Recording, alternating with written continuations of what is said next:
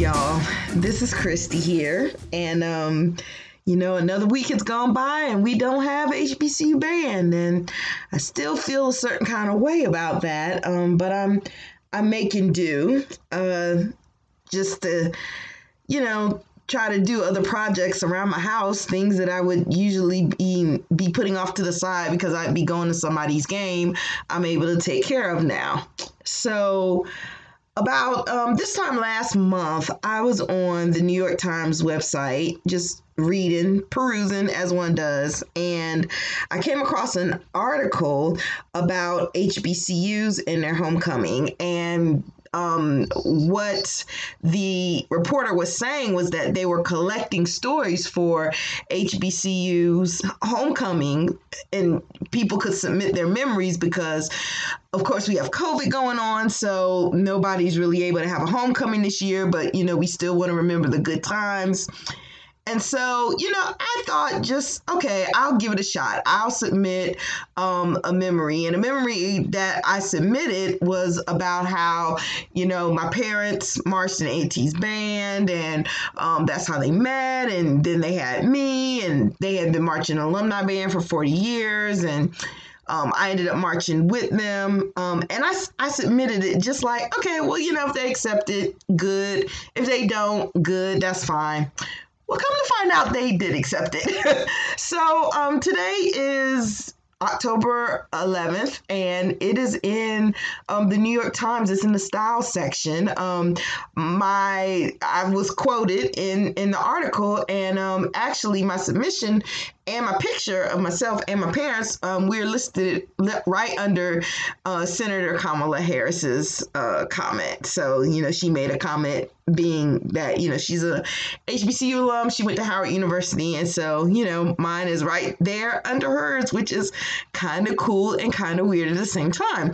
So, um, I you know that is what's going on in my world as far as HBCU band goes. But um, now what I'd like to do is share with you my conversation that I had with a very dear friend of mine. Um, I wanted to get his perspective on what it was like, um, not only to march um, in a band. Uh, he he was a trombone player.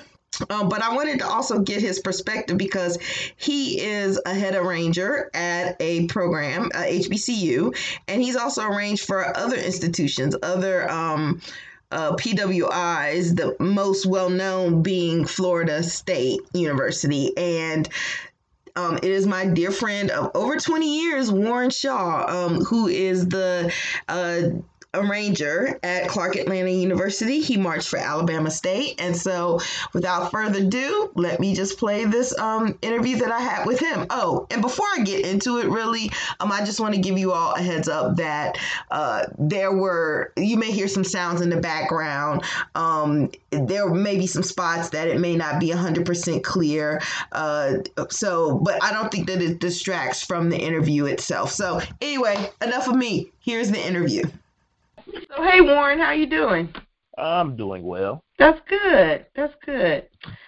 Okay, so I'm really glad to have you here um, to talk about your experiences as well. First of all, your experiences of marching in the band, and also um, your role as an assistant director at Clark Atlanta, and then also um, an arranger. So, I guess I want to ask you, um, how did you, you know, how did you get started? Like, tell me your background, like your your hometown. Uh, you know, what made you choose your instrument? Can let's talk about that a little bit. Well, I am from Macon, Georgia. I'm. I didn't really get started musically, even though my dad played a lot of music at his home, I really didn't get into band until seventh grade. Or, well, I, I have to go back. I did uh, general music class in seventh grade, and I had perfect scores in the music class. So the band director decided to start pulling people from his general music class and putting them in the band to learn instruments because he was needing more people to be in the band. So okay. originally, I wanted to start on alto sax. Oh, I didn't know that. you know, that's one of my dad's favorite instruments. So, but he had enough saxophones in the band, and then I wanted to go to drums, and of course he had plenty drums. Mm-hmm. So I ended I ended up on trombone because he only had at the time four trombones mm-hmm. in his entire program. So um when I first got the instrument, I had never really seen it before, so I didn't know which end was up. I didn't know how to. Put, I didn't know I needed a mouthpiece at the time. I had all the stuff in my instrument, but I didn't know. Like that, I put it together, and I was like, okay, so how does this work again? but uh, but by uh, like I started uh in September of 1987, just playing. Oh. Like I was, I was last chair, of course. Were you really? I, I mean, I didn't know how to play, so I had to start somewhere. Okay, okay. So I was one of those ones that practiced day and night, driving my parents crazy. By February of '88, I made first chair. Wow, wow. Well, you know, Warren and I, Warren, we go back 20 years, and you were one of my closest friends, and I never knew that about you. So thank you for sharing that. oh, no problem. Yeah. So let's talk about okay, so you you're playing through through seventh grade, eighth grade, you get to high school, and let's talk about like your your college choice. So what made you want to go and and tell the people where you um went to school as far as um college and t- yeah, let's talk about that a little bit. Okay, so I went to Alabama State University and the way I ended up picking that was there was a college fair at the Macon Mall, so I went with one of my friends, and we just started picking out, you know, just going to the different colleges to uh just apply. And Alabama State was one of my favorites because my best friend and I, Willie Hollis, we were always uh we had watching all the old BET games. Yeah. We always saw the Alabama States, the Southerns, the FAMU, yeah, so on and so so on and so forth. Um, so I we ended up I ended up applying, and they accepted me, and I ended up writing an essay um, for a presidential scholarship, and I was selected. That's awesome. That's awesome. So let's let's forward to to Bama State. You get to Bama State. It's your first band camp. Like like you know walk me through that. Did you know? Did you have some people from your high school there, or I mean, like, what was that about? Absolute culture shock. in what way? Because just being in the band from uh, in Macon at Northeast High School, you know, we were just used to a certain kind of way, and I, you know, coming from being as a section leader, pretty much one of the best players in the band, to come into Alabama State just to kind of see that yeah, you've got a lot a lot of people that can play as well as you.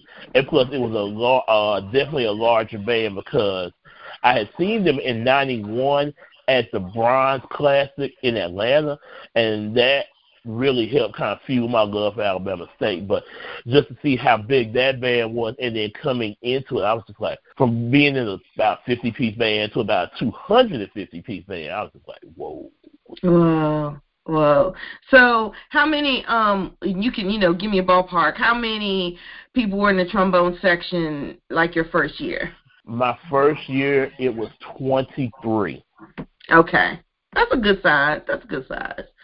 So um, can you talk to me about like some of the games? And this just doesn't have to be from from freshman year, but like can you talk about some of the games that stood out to you that you're like, you know, when you think when you think back about it, when you when you tell your when you talk to your grandkids, these are gonna these are gonna be the games that that you tell them about. I have three games in particular that were stand out to me.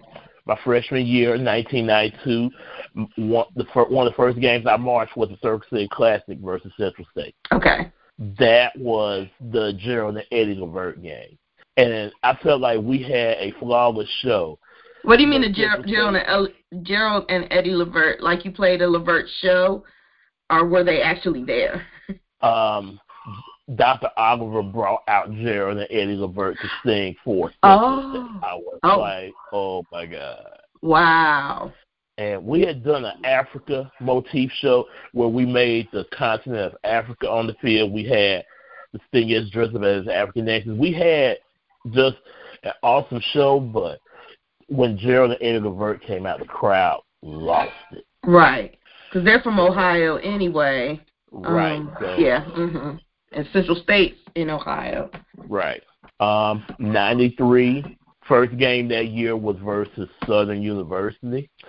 Okay. That was probably one of the probably one of the worst blowouts I've ever faced in my life.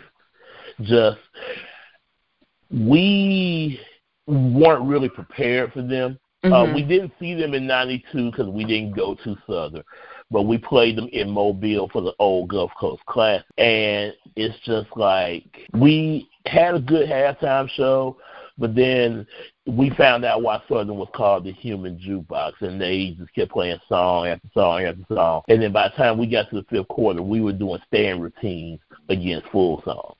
Oh wow. Yeah, that was bad. I'm sure that was not pretty. not. And then the last one was 94, back in Mobile against Texas Southern.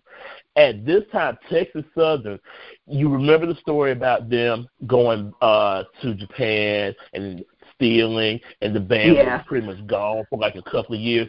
That was the year they came back. They probably had a good 80 to 90 people. That fifth quarter lasted about three hours. Three hours? like we was going song for song. And then like by the time we left it was one thirty in the morning. Wow. See, you know what? I love those kind of stories because I think the newer band heads don't realize that this happened back in the day. So I'm glad you I'm glad you're pointing out that game. Um so yeah. Oh wow. That's that's crazy. One in the morning. And no repeats? Woo. Okay. And that was your first game was that the first game of the season? So you had all that No, in your that- book? No, that was midway through the season. That was before we played like Magic City Classic that year. So we was like we Mhm. had that game and then we had a couple of games to get ready for Alabama A and M. Okay, okay. So y'all were in your prime that year, like you had. You know how it is. At the beginning of the season, your book ain't that full, and then you know, but by then you were you were re- you were ready. Woo. Okay. Right. Yeah. All right. So let's talk about like you know we talked about games and just your experiences marching. If you can tell me something general about your experiences marching for Alabama Alabama State, like what what was it like? Do you, when you do you look back fondly on your time in the band? Yeah, those were some good times in the band. Um, we did go through a director change uh, in '95 because Danny Davis he decided to step down, so we ended up with Dr. Harold Bray, um, and that was a culture shot to the band because he was trying to implement a lot of things that weren't traditional to Bama State, and he was catching a lot of heat from band alumni as well as current members of the band. We lost a good bit of members that year because you know it. Bray was one of those ones that's my way or the highway. So, Mhm. Okay. so we uh. So my last couple years, like I, I, I had I had good times in the band overall, but if I were to prefer my best years, it would be '92 through '94. Those are my my first three years in the band, and just had a ball. Okay. Okay. Okay. So you graduate with your with your degree um I did in math. right. Yes, yes. I just wanted to make sure the people knew. Come on, STEM grad, black man, STEM grad. Okay. And so I think when you and I met, we start. You were, um, you were ass- assistant at Clark Atlanta, which you are now. Let's talk about how you got connected with Clark. Okay, which means we have to go back to after I graduated. I went back home to Augusta because that's where my parents were at the time. I um, was I was basically just working like a Jamaican. I had like three jobs. Mm-hmm. So I was, you know, I was substitute teaching. I was tutoring at a church, and then I was working overnight at uh, Food Lion. So and then at, and then moonlight as assistant director of bands at uh, Glenn Hills High School, which and the irony of that is the band director was a Bama State grad, and I went to school at Alabama State with both of his daughters. So that's how all of those connections work themselves back in. Okay. So I was tired of basically working all these jobs for no money. So I started applying to graduate schools in uh, Atlanta, uh, Tennessee State. Uh, so I got accepted into Georgia State, and I was like, at the same time, my best friend at the time, Yvette, uh, mm-hmm. we marched together. So she helped me find a job up there. It was ironic because I got the job that her boyfriend at the time was fired. Huh. Right. So ended up had my little money saved up. Moved to Atlanta in March of 1998. I was doing grad school and working at the time. Then I was. It was the Fourth of July. I ran into back in that time they had the uh, Salute to America parade in downtown Atlanta, and that was my first time seeing the Precision Camp, which was uh, a combination of like all of the high schools from Metro Atlanta and beyond. And I ran mm-hmm. into Cedric Young, who I knew from uh, who I knew from Alabama State because he was working on his master's at the time that I was at Alabama State. So we stopped, we talked for a minute, and then he told me that he had just got the job at Clark Atlanta. So mm-hmm. I I had been arranging on the side just for like a couple of high schools since 1994. So I was like, I always told him I'd bring some of my stuff by. So August of '98, uh, I made it to his first band camp. Uh, we had Isaac Bell, who ended up mentoring me a lot on my arrangements and uh, just little nuances. Uh, William Irvin, mm-hmm. James Camp, Guy rest his soul. Uh, so we had a nice little staff there. So um, I just kind of filtered myself into the uh band. For the first two years I wasn't getting paid, but I was a lot you know, I was traveling with them, uh, but I was still being recognized as one of the arrangers because uh, like Isaac Bell, he had his niche as far as doing a lot of the older stuff and then I would come in starting to do some of the younger stuff. Like what what most of the younger kids wanted to hear. So Right, right.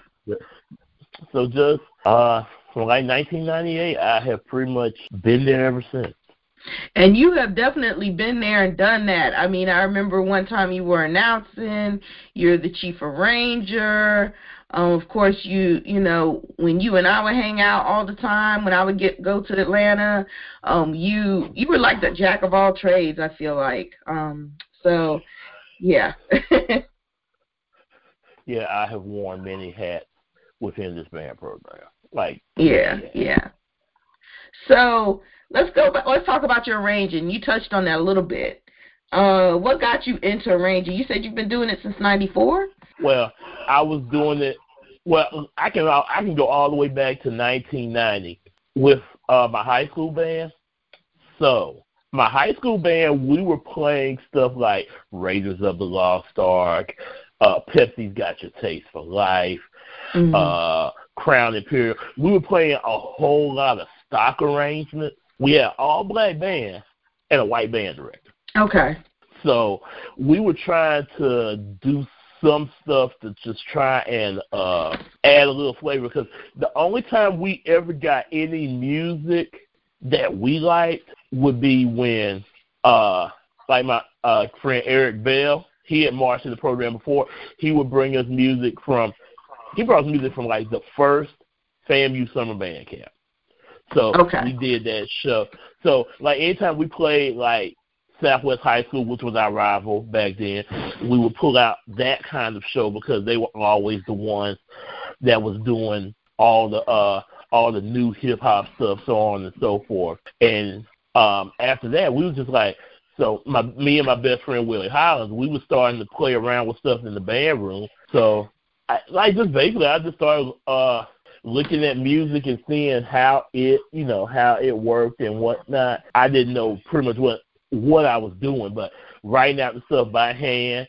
So first arrangement we ended up playing at my high school. We did Jackson State's version of Get Rich. Oh, oh, okay. right, we did that in the Cherry Blossom Parade, so because we needed some more stuff to march to, so we ended up doing that. So it it ended up coming off better than I thought. Like I said, I, didn't know. I had no theory knowledge at the time. I was just going by what we saw on BET because, like, we had videotapes at the time. Like every time the halftime shows would come on from BET, we would record. Yep, I'm with you there. so that's how I kind of got into arranging. And then if we just we can fast forward, just like I started learning some stuff messing around in the computer lab at Alabama State. That's when I first started learning uh MusicTime, which was a precursor to Encore. So I started learning uh the different notes. Arante Frazier, he was up there helping me because he was a music major at the time. And then I was learning also early on from uh Ralph Chapman. He came in in '95, so when I, he started working up in the computer lab, he was starting to show me little things here and there, and I was just starting to study arrangements so I could start learning different little nuances and stuff like that. But then Chapman, he taught me, you know, the different things about theory and so on and so forth. So, mm-hmm. what so, finally? Go ahead. No, no, no. I'm sorry. Don't mean to cut across. Go ahead. You finish. Okay. So what finally ended up really probably taking me to the next level, I had a one-on-one sit down with Lindsey Sarjeant. Wow, how did you arrange that? So, Band Camp, uh, Precision Band Camp 2000 was hosted at Clark Atlanta. All right, I remember that. So at that time, he came in and we did a, basically an impromptu an impromptu arranger seminar. It was me, Ralph Freeman, um, Kevin Shepard, and a couple other guys. So he pulled us. We pulled. He pulled us into this room, and we basically talked about arranging voice settings and you know what makes a good arrangement. We talked. To, we had like about a two hour conversation. Mm-hmm. Then, like, and then, like I said, it, it just helped me start learning a lot of different things. And I, that ranges. He gave us a handout about voice settings. I still have it to this day. Oh, okay, yeah. I'm sure that's something worthy of keeping. Right. So, after that seminar, I went and did Jill Scott's The Way. Okay. All right, I remember. You know what? Now, okay, now it's getting in focus to me because I remember when when you did um that Jill Scott arrangement. So let let me let me ask you this, because you you you've branched out. Like you don't just arrange for HBCUs, which I mean I know you you you arrange for high schools, um, HBCUs, but then you also um, did some arranging for Florida State. And so I wanted to know a little bit about how, you know, how you all connected, um, how your arranging business expanded. And if you could talk a little bit more about that, um, I'd love to hear it. Okay. Okay. So one of my high school clients at the time, Gabriel Arnold, he was at at that time he was at Pebblebrook High School. So I, I had been arranging for him. Then he left. Come to find out, he went and was working on his doctorate at Florida State.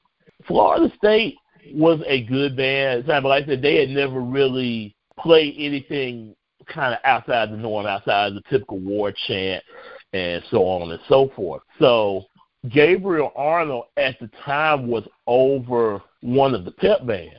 So he talked to Dr. David Plack at the uh and you know he wanted to try one of my arra- try one two of my arrangements with the pep band. So the first arrangement I sent Florida State was T.I., whatever you like. Okay, okay. And then just after that, like he they played it and the band was like, wow. So we uh, ended up just that partnership was formed probably about uh, six years ago. Okay. So through Florida State, I have really expanded just more high schools. I've actually done some more for like the colleges for their pep bands. I've done for Xavier. I've done Duquesne. I've done Kent State in Ohio. So, like through my relationship with Florida State, that has gotten me to some other colleges as well that people don't necessarily hear my stuff from, but mm-hmm. but my stuff has been played by them. So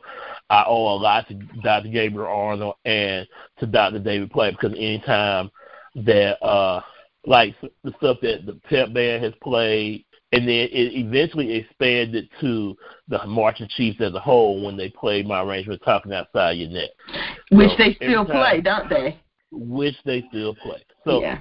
At that point that's when you know i can always go on saying like okay you hear them playing that that's mine i and it, it makes me proud to say that i can like I play something for like a power, you know, power five school. So right. Um. So like I said, but that's just helped me kind of expand into some other areas because, uh, like I said, just recently, one of his uh, recent graduates has a high school band, so um, he knew me from, you know, Dr. Plack. Um, recommended me him, to him. So I said we're getting ready to see how we can nurture that relationship and just been pretty much going strong ever like like really I like when I started my the business in like 2000, I've pretty much been going strong. So like business wise, this is going into year 20. Wow. But I mean, it, it makes sense, but because I've known you that long, but still, wow. so, um, you know, I just want to ask like a couple more questions about arranging. Um, what is what is your approach when you go into arranging? Like, I, I know that uh, you know, directors or students will say, "Oh, well, we want such and such song arranged." Like, I mean, what do you do? Do you listen to the song like 50 times so you can get every little note, um, and then you just get to work? Like, tell me that process. Okay, so normally once the song is presented to me, I will. I have a couple of little tricks of the trade that I like to use. Like one, first of all, I'll listen to the original song. I'll probably listen to it about fifty times. Okay. I was just joking when I said that, but um, apparently, apparently I was spot on.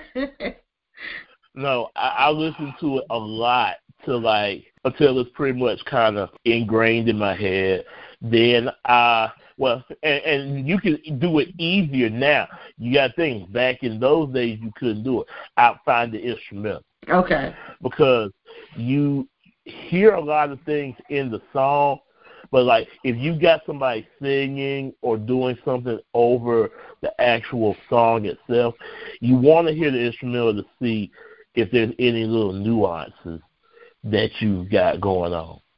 Okay. And then I go to, and this is a, another little neat trick for you too. Like a lot of times they have piano versions of the songs out there. Okay. So I will I will listen to the piano version, and I have a keyboard here at the house that like I'll like listen to that and start playing the chords along and the bass line along with the song, so I can start trying to uh, pick up patterns. And normally, if you hear a lot of these songs nowadays, four to eight bars, they're really repetitious. So as long as you have followed the pattern, you pretty much have an idea of the song. And then listening to a lot of these songs, they are in keys that are not necessarily typical for bands to play. So you got to figure out what's best for the band that you're writing for at the time because you try not to do the same thing for the same band. So right. like do you do they play like do you want the band to sound happy or in a brighter key or do you want them to sound have a darker sound? And that usually like with your flat keys, that's where you have the uh darker sound. And then like the less flats you have, it sounds brighter, it sounds happy. So it just depends on the group that you're working. Right. So Okay. yeah, after that, after that, I'm going to kind of like I go into layers. I try to uh, I figure out the bass line, uh, like I said, what works best, and then I will do the chords after that if if there are any. Sometimes with a lot of songs out there, there's not really a whole lot of chords out there, so you have to kind of go with what the bass line has going on. Was that shade? Was that low key shade? just a little bit. okay, okay. but but just trying to uh w- when you fit your chords in there to make sure that they fit right. Um, then I will do the melody to put on top of that. Then I come back and do like the underlying stuff and doing counter melodies and seeing uh you know what else really would fit in the song. I try to stay as close to the song as possible because you, let's just be perfectly honest, you have some arrangers out there that like to take liberties and add little extra things. And I don't necessarily have a problem with that, but just try to stay as true to the song as possible so your audience will recognize. Right. Okay. Okay.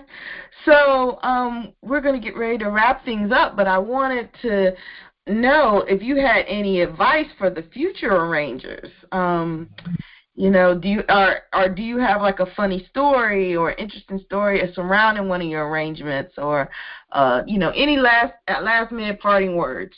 To all the arrangers out there, the easiest thing I can say for you is to find your own voice when it comes to arranging. We have a lot of arrangers out there that are all starting to me sound the same. So what I would like find your own voice as far as, you know, like I said, there's a reason that, you know, we do theory and uh counterpoint and form and analysis. There's reasons that we do that as far as trying to make sure that, that we develop the song as close as possible. Like if you know you only have like 30 people in your band, don't try to write an arrangement in the style of a Southern University or a Jackson State that has 200, 250 people. Go for your own voice and go for what you know. Okay.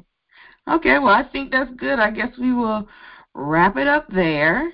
And uh, I'm so glad you were able to join me. Warren is one of my special buddies. We've known each other for years. You're you're very special to me, so thank you for doing this. Hey, no problem. I'm glad to do it.